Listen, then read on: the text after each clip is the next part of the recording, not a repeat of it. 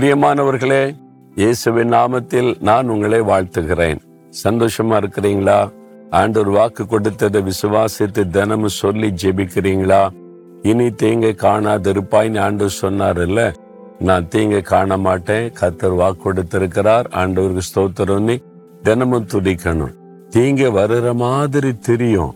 ஆனா உங்களை சேதப்படுத்தாது. அதுதானே முக்கியம்.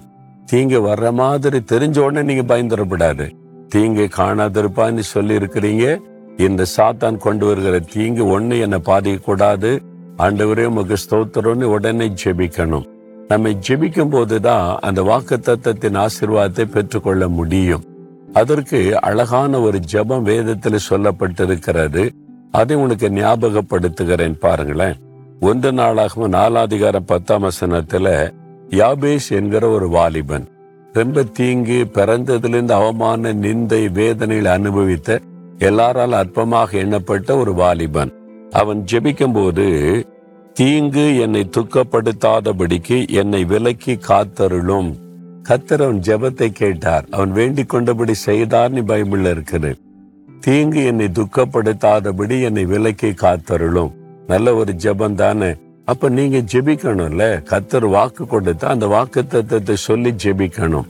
இனி தீங்கை காணாதிருப்பாய் என்று கத்தர் சொன்னபடியால் எந்த தீங்கும் என்னை துக்கப்படுத்தாதபடி சாத்தான் என் குடும்பத்துக்குள்ளே நுழையாதபடி என் வாழ்க்கையில தலையிடாதபடி தீங்குகளை கொண்டு வராதபடி தேவரீர் என்னை காத்தருளும் சொல்லி தினமும் நீங்க ஜெபிக்கணும்.